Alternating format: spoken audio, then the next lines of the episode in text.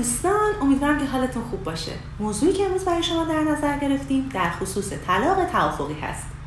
دوستان در جریان باشید که برای طلاق توافقی پنج جلسه مشاوره طی چهل روز الزامی هست. زمانی که شما دادخواست طلاق توافقی خودتون رو ثبت کردید شما نیازمند یک توافقنامه هستید که در اون توافقنامه در خصوص مهریه نفقه ایام عده اجرت مثل ایام زوجیت هزانت فرزندان و کلیه دعاوی کیفری و حقوقی رو که از قبل نسبت به همسرتون داشتید رو در این خصوص تعیین تکلیف کنید.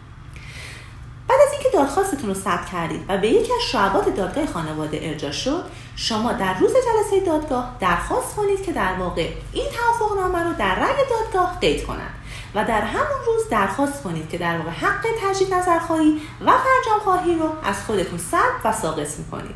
این باعث میشه به جای اینکه 42 روز صبر کنید تا رأی شما قطعی بشه در همون روز رأی قطعی رو دریافت کنید و بتونید در واقع به دفاتر طلاق مراجعه کنید و سیغه طلاق رو جاری کنید. ممنونم که وقتتون در اختیار ما قرار دادید. موفق باشید.